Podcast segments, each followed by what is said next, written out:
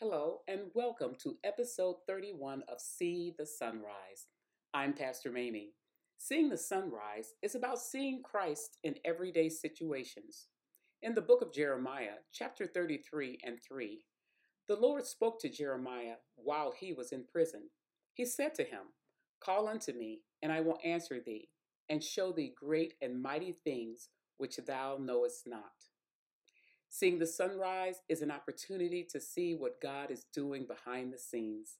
Sometimes it's not keenly evident, but He is there. All we need to do is look for Him. If you've been following my devotions, they can be seen on my website at mamiejohnsonministries.org or on Facebook. Then you know that I have been focusing on Black History Month. History plays an important part in helping us to understand what happened in the past, and how it can influence the future. It is a lesson of intention and movements, and history teaches us how to move forward and how to recognize mistakes and how to learn from them. So we hope in creating an opportunity to see the past, we have a better outcome in the future. African Americans have a long and often tumultuous history. Having our ancestors violently forced from their homeland kidnapped, transported in deplorable conditions, shackled by chains on slave ships to be sold to white people to perform laborious tasks, tasks they themselves did not want to do, all based on the color of their skin. They picked cotton, grew crops, cared for their livestock, cut wood, repaired fences and buildings. They were used on plantations for a variety of tasks, from picking cotton or working in the sugar and tobacco fields. They were housekeepers and cooks, nursemaids, or whatever the slave owner deemed necessary for them to do. Snatched from their land, they didn't speak the language of the land that they had been taken. It's important to understand that these people did not come willingly and they were ill equipped to understand where they were. How were they to be able to navigate in such a, a climate? Recently, I was talking to a service provider. She made what I considered the most ill informed and offensive remark regarding African Americans. It came as a result of a recent protest on Black Lives Matter. She couldn't understand why they were causing such an uproar. She was speaking of what she'd heard on the news and decided they were looters and rioters. Her comment was, Well, if blacks don't like it here, why don't they return to their homeland? I'm not sure if she noticed that I too am African American and that such a statement would be offensive to anyone of color who truly understood that the Black Lives Matter initiative is to seek justice and fairness to all.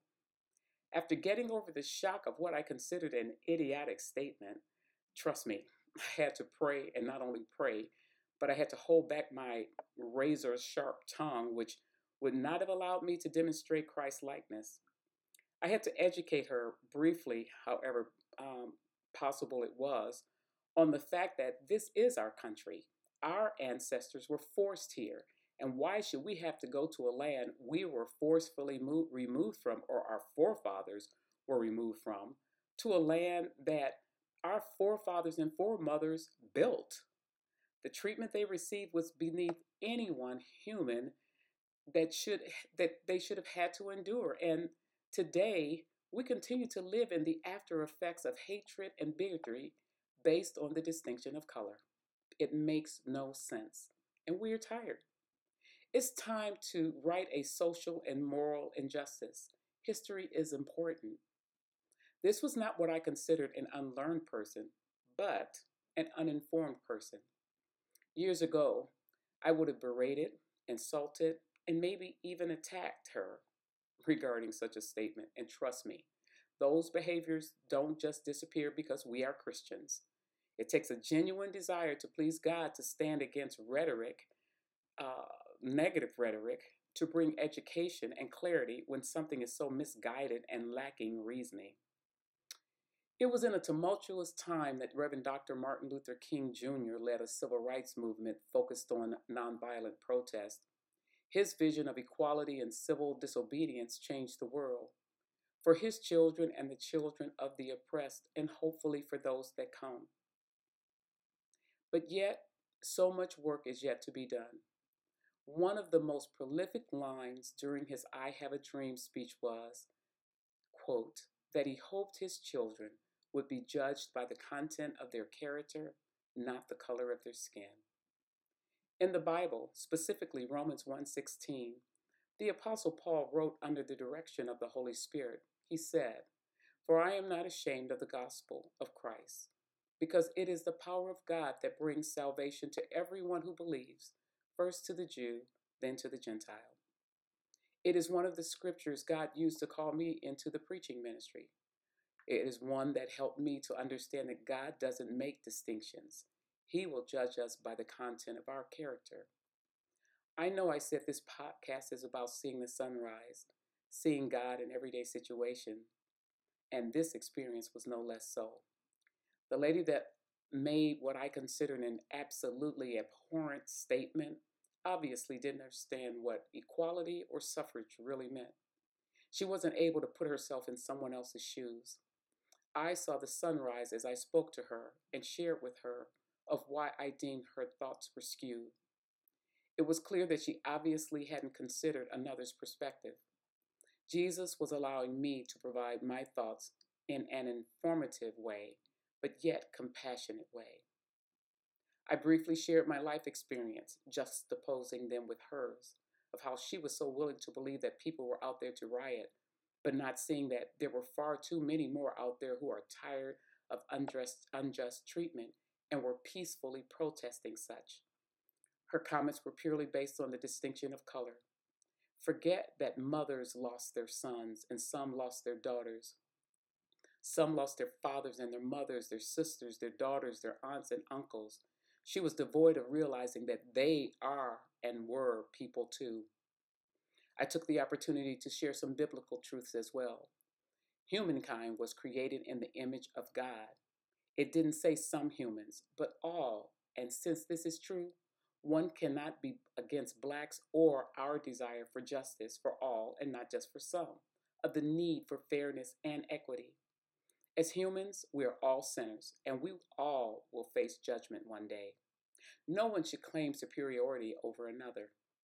There are a rainbow of people all over the world, and God commands us to live in unity with one another. But yet, even Christians don't understand that God created us all, and that is clearly seen on Sunday mornings, one of the most segregated days of the week. As if there is a white God or a black God. God is a spirit, and we are called to walk in that spirit, the spirit of truth, and the truth is, as all human beings, we are equal. Did she not get the message? I'm not sure, but I didn't let her walk away uninformed and I cautiously say that I don't think that she will make such a statement to anyone else, at least anyone else of color. You're probably wondering why I continue to even talk with this lady. I should have walked out, shared a few short words. You can fill in the blanks of what my thoughts may have been, but I couldn't on my own. Jesus was in my conversation because without him, I would not be able to convey what I know is true. In my lifetime, I have interacted with all kinds of people.